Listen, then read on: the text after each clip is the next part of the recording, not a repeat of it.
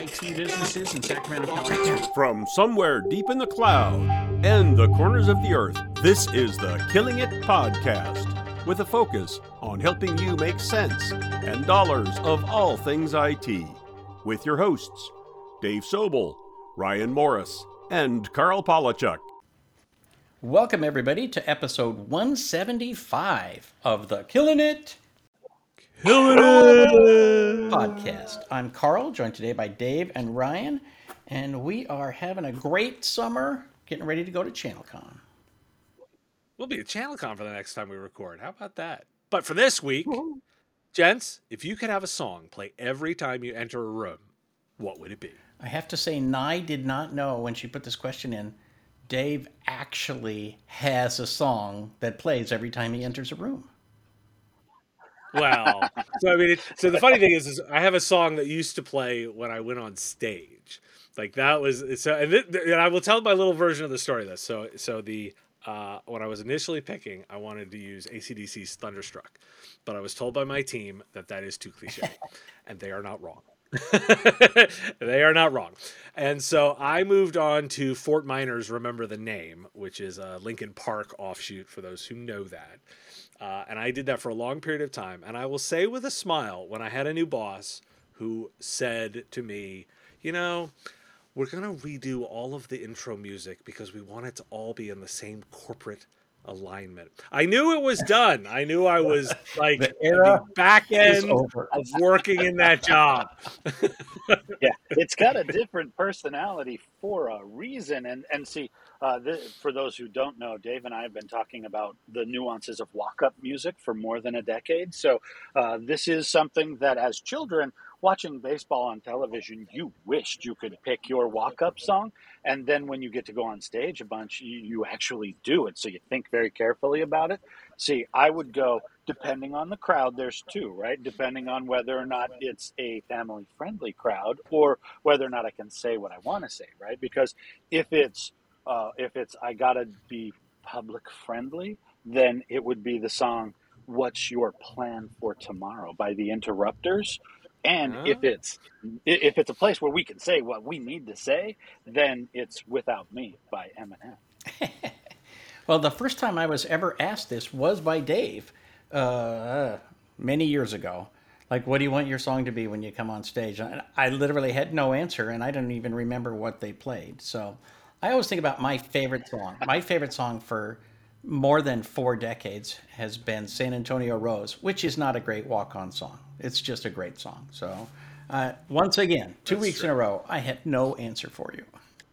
I will. Then I will give a bonus answer on this one. I believe so. I've not done any live events at this point since of you know this is a while, uh, and I don't have any necessarily any plans to do this of stuff. But I will say that if I do it again, I'm going to play the theme song to my own podcast. Will be, There you will go. The, the oh, way Oh, I'm going to That's do it. not bad. Because at this point, I will play the theme song to my podcast because that is the the music that comes on when I introduce the beginning of the, the daily And and podcast. nobody knows like it by that's any other name except oh, it must be Dave's podcast. Dave's podcast. Exactly. And So- now, Dave, and now, Dave, full circle, you have become that corporate brand guy. There you wants the go. Oh, So that's not very life, nice. life is circular. You Wow, take that back. that one strikes deep into the heart. That is a super Nothing level of worse you could have said. Did you know about STIR/SHAKEN? If you're doing voice for your customers, you had better. The deadline was June 30th. This technology is focused on reducing robocalls, and providers have to take action. Are you compliant? The team at OIT VoIP has put together resources for you to learn more. Or, for their customers, it's already handled. Want to learn more? Visit oit.co slash MSP radio for resources to help make sure you're covered.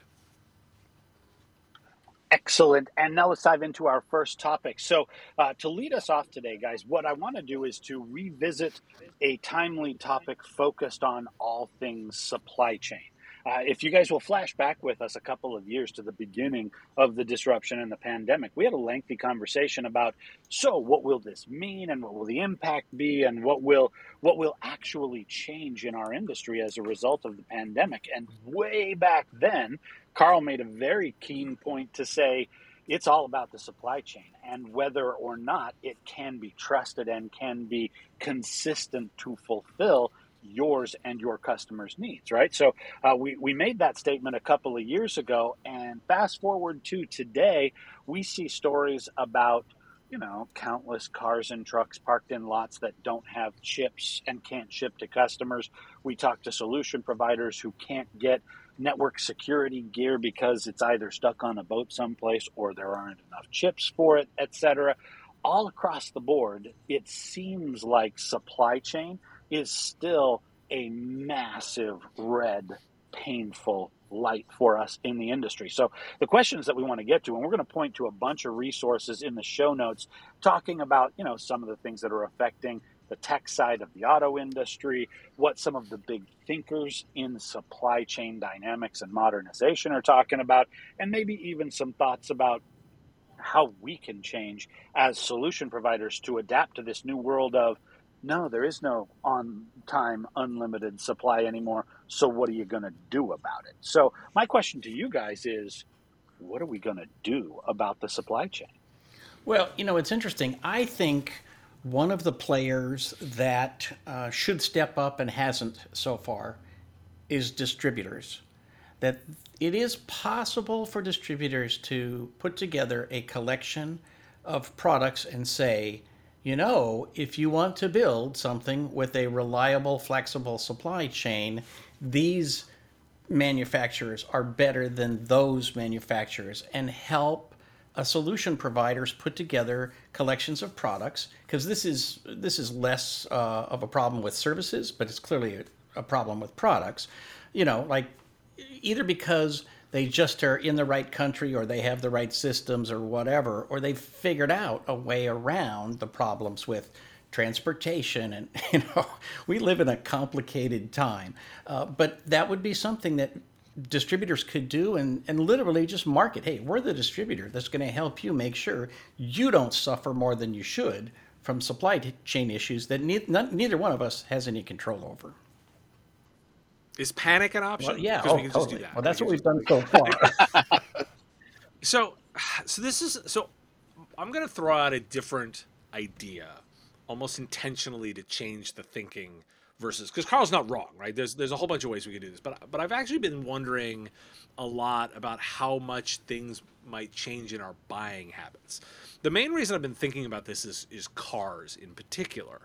Um, often t- there, there's been a very instant gratification style of buying that goes along with uh, buying a car, right? That oftentimes you would you you go to the lot you select from this large selection of cars that are available right then at the dealership. And Tesla changed that. Tesla changed that into an ordering process where you would order a car and a few weeks later the car would arrive. and most people in the Tesla ecosystem were fine with, were ultimately fine with that. I'm also looking at you, Apple, and saying like, so Apple has established very much time that I mean, yes, you can oftentimes walk into the store and buy a Mac, but for most, you order it, configure it, and it is shipped to you at a later date. You do not necessarily get it instantaneously. You'll wait two to six to eight to 12 weeks for the particular unit that you've bought. And I've been thinking a lot about this this this change in buying habits because in both cases you do actually get to order exactly what you want to your specifications yet you've traded off instant gratification and how much more will, willingness will buyers have for that if it is presented as a feature if this is the new buying mechanism, you do get exactly what you want, but you don't necessarily get it right this second, particularly for big ticket items. This does make more sense in some technology buys. And I've been thinking, saying, like, well, is that the actual answer? Is the actual answer to supply chain to put less pressure on it for instant, immediate delivery and instead be more you know careful and and deliberate about our ordering windows. See, and I'm going to go to a place that combines both of your ideas because this is something that we have spent a lot of time thinking about in the channel. Uh, I'm a solution provider who resells technology solutions made by the very best vendors in the world, the latest, the greatest, every advanced feature. And I go to my customers and I say to them, you should buy from me because dot, dot, dot, that guy over there made something new and better, and I can be the one who sells it to you. I think we are entering a new phase that requires a fundamental shift of value proposition down the value chain another rung. It is no longer did the vendor invent something new and release a version of that product that compels a customer to buy? It's not just to your point, Karl, the stuff you want to buy is instantaneously available through distribution at the drop of a hat, and you can just snap your fingers and all the equipment shows up. It comes to the solution provider layer to say, did you actually design a bespoke solution for your customer that is that is going to custom create the outcome they're trying to get to but is not dependent on a product roadmap from a manufacturer? In other words you can't just outsource your value proposition to the manufacturer. You have to add value on top of that stuff through design through configuration and through all of that stuff. Now that's not the first time it's happened in our industry. We've done this before. And what we know happens in this phase is that those who can design complex solutions on top of standard equipment make a ton of money when they are the ones who are adding the branded value. So, yes, it's going to be harder because I will tell you, forecast wise, we're not going to get to a place of instant on, instant available, all the time supply chain ever again. The way that we used to be comfortable in this industry. So you got to go to your customers and sell them something different, not the latest and greatest. It's about the value you add. So we're going to sort of transition this into the next topic, but I will say there have always been cars that you had to wait for because they were high-end luxury cars. So that that piece of the market sort of got democratized, I guess, if you want to say that, by Tesla. But it's also the case that even in our industry, I never sold off-the-shelf machines. I built, I you know, I sold HP, but I had them specially configured. You gotta wait. Nothing shows up the next day. So um, the interesting thing is, our next topic is the build to boost semiconductor production. Um, and so cars are a piece of that. I mean, I do have to say, if you are listening to this call and you are in North America, your car is probably worth $5,000 more than it was a year ago, your used car.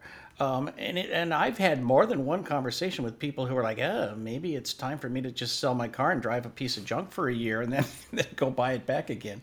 Um, but this bill is not a short term solution. It will do absolutely nothing in the short term, but in the long term, it will help us have a better supply chain with semiconductors, or at least that's the promise. I think in the short term, it's going to be the give a bunch of money to Intel and AMD uh, program.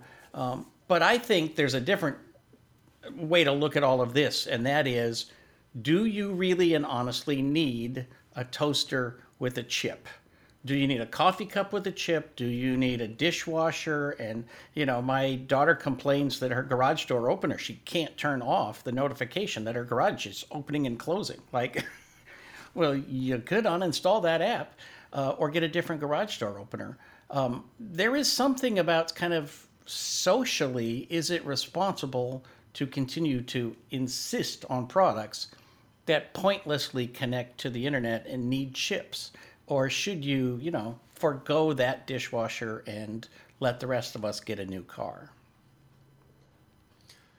Well, I'll put I'll say that I wish it was that simple because there because because I mean there are many even if you if you remove the connected to the internet component, most modern technologies have more chips in them simply to function because of the way that we design products now. They are much they have digital displays or they have um, you know touch panels. There there are way they, there are modern conveniences that we expect from devices that make them more complicated and more electronic. Additionally, they then have, you know, even if, again, not even connected to the internet, they have ways of, of providing diagnostics or, or advanced internal pieces. But, but I would I'm, ask, does that actually improve your life or improve the universe or help things spin in the right direction?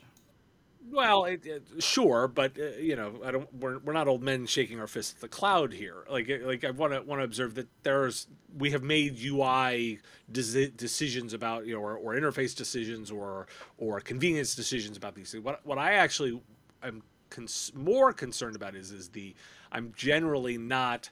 Uh, I'm not necessarily sure that the the solution was to pour is to give money to Intel and AMD. Uh, that said, I would like to make sure that we're incentivizing companies the way we want them to, particularly when I think about this as a national security issue.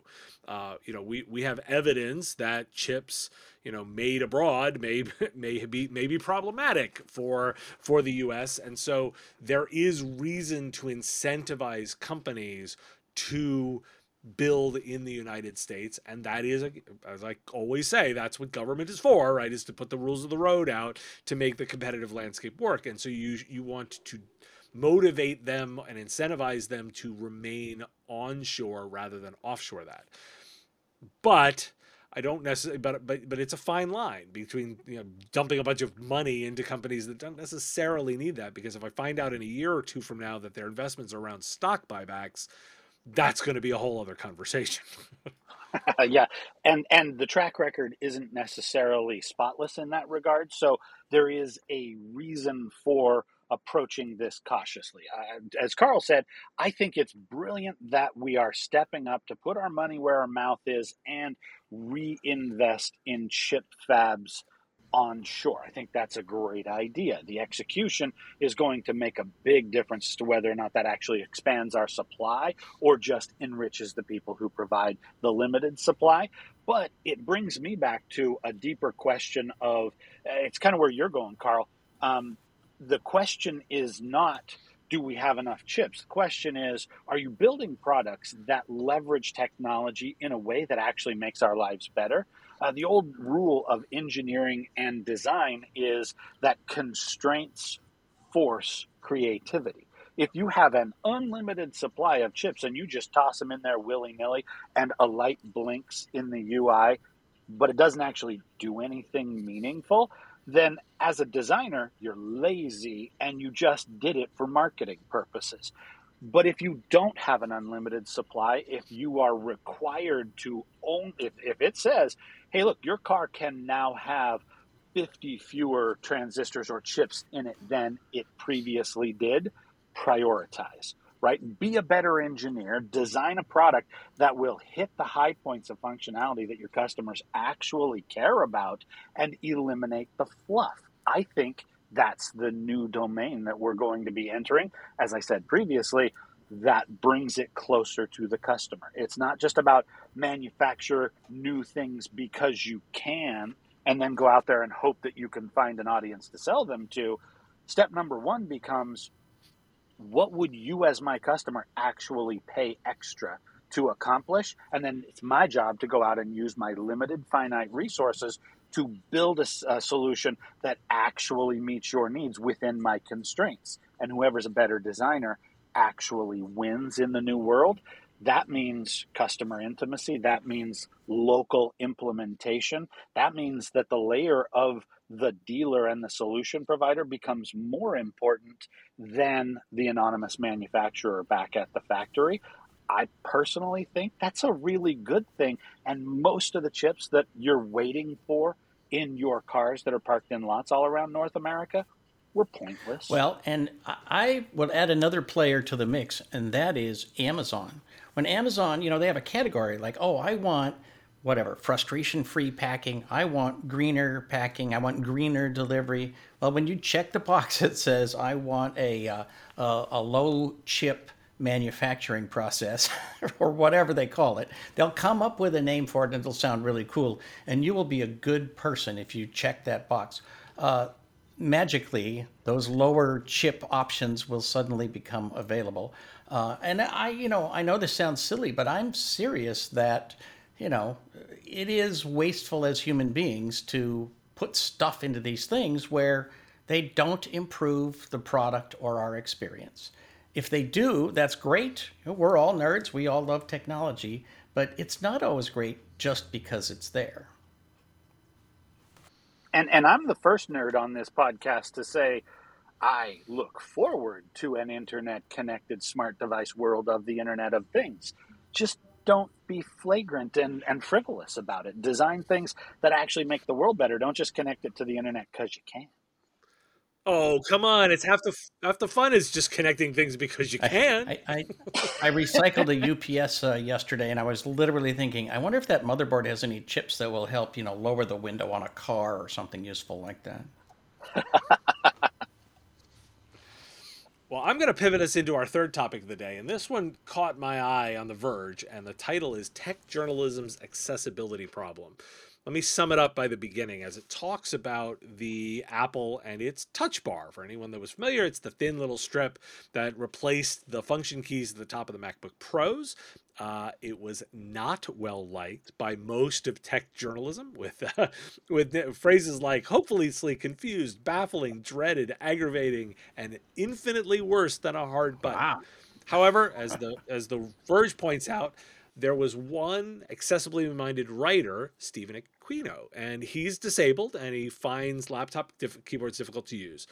And the touch bar allows him to access in one tap features that would otherwise require multiple taps.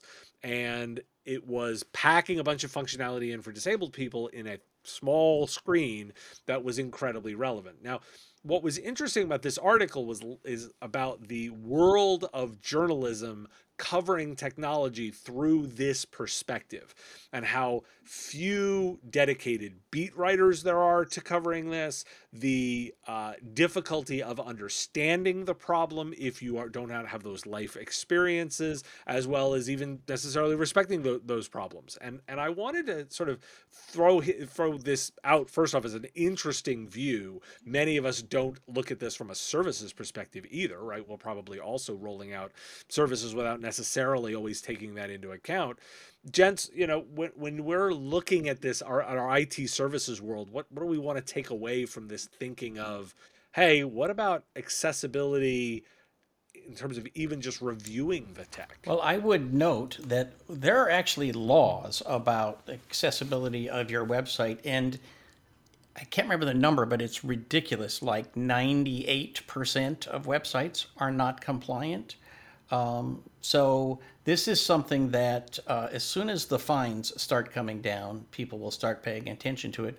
But you can be uh, a little bit ahead of the curve by looking at your website and just running it through some tools. And we have some some tools that were listed in the show notes that um, you know h- how accessible is your site because the other thing is if the people who have accessibility issues, whether it's on the web or with a tool that you download or whatever, a software that you sell, um, that entire market will go to the people who have tools that allow them to be productive, right? And you are writing off a good chunk of potential business if you don't pay attention to this in what you sell and you know include those people in your your potential customer base. And, and I will point to uh, one another one of our fundamental rules of the way human brains work. What gets measured gets produced, right? If it becomes popular and people talk about it, then it becomes a market and you fulfill the need in the marketplace. That also works in reverse, right? If the tech journalist world comes out and says, this feature is bad, I don't like it, and that becomes the overwhelming storyline, dot dot dot that feature is going to go away as it has with the touch bar on the macbook pros. Now i believe that this is a question of fundamental professionalism curiosity and actual quality in terms of journalism right? Uh, full disclosure I thought the touch bar was brilliant. I loved it and I used it extensively because it was very context sensitive. Depending on which app you were in, the most common features were instantly and graphically available for you, and you didn't have to have already memorized some arcane set of you know DOS keyboard commands to be able to access the functions of your modern software. Kind of a brilliant idea, right? But everybody said they hated it, and now the new machines don't have it anymore. And when it went away, I was like, duh. I actually thought that was an advancement. Now, I would call this phenomenon almost, I'll refer to this as the Nickelback phenomenon. Uh, if okay. you if you realize out here in modern society, uh, the band Nickelback, whether or not you like them, you know that everybody has decided that it's really popular to crap all over Nickelback and say that they were terrible and embarrassing and horrible. Now, um, a is that really what you think, or is that just what you heard somebody else say and you're just parroting a popular opinion? Or B, is it based on your actual personal experience and you formed some sort of original thought? Uh, I will say something equally controversial to liking the touch bar. Nickelback doesn't suck. Musicianship wise, they're actually very, very talented. And whether or not their music is your bag of tea, they've made a whole lot more records and money from those records than any of us have. So I would say they're actually pretty good professional musicians, but it became popular. I think that the tech press has a laziness problem where they hear somebody out there go, Hey, this new feature is terrible. And then everybody else goes, I think it's terrible too, without actually having done their homework. And as you're saying, Karl, if that has negative impact on the availability of accessible technology, that's not just lazy, that's doing active harm to society. So do your homework, form your own opinion what I was also drawn to, and by the way, I happen to think a bunch of Nickelback is really good, so I'm gonna go out there with that controversial opinion.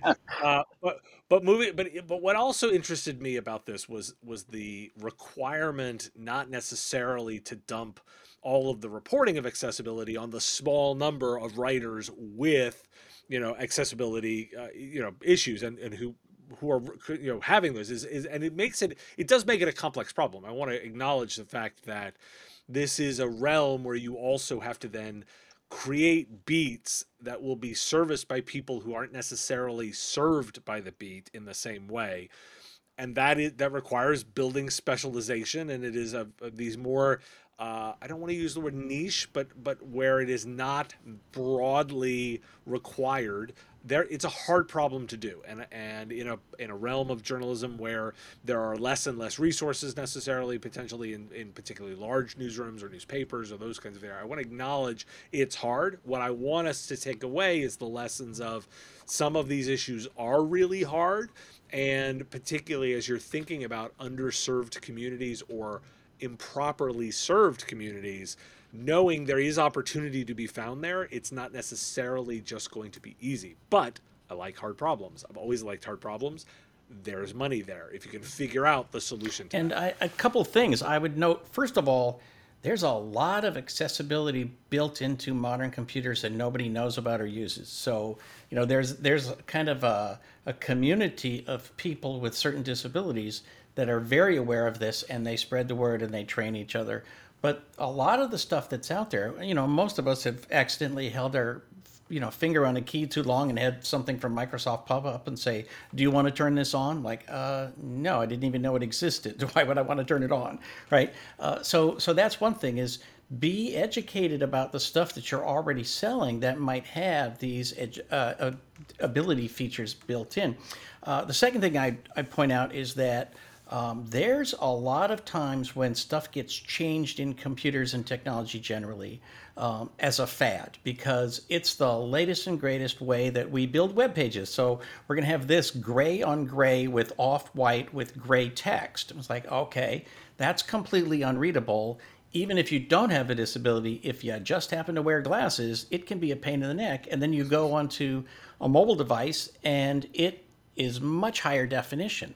Well, you know, that's the kind of thing where you need to fix your stuff. And it's not just websites. Software is built this way. Lots of hard programs that we get into or download, uh, online services. So sometimes those fads have to be resisted because the marketing department will make a decision about something that can actually be detrimental to the ability of your users to use your product because it looks really cool with the latest marketing fad. Well, and And if you guys think about it, right, in the physical world, we have the reality of accessibility requirements, going upstairs and ramps for those who need an alternative access to a physical facility. The more that we move our lives into the digital world, we have to design a digital world that is also accessible. It's not okay to design it and go, well, you can't read that text. Well, you know what? That's your problem and it's not my problem. No, in exactly the same way that it's every real estate developer's problem that the buildings are accessible, all of that digital real estate needs to think that way as well. And I would predict we're about to get some regulation in that front to put some teeth into that stuff. Oh, you had to end on a downer. All right. Sadly, that will do it for episode 175 of the Killing It Killing podcast. Thanks for tuning in to the Killing It podcast. Please share with your friends and tell everyone to subscribe on iTunes, Stitcher, and all the podcast places. Join us next week and help us keep killing it in the technology business.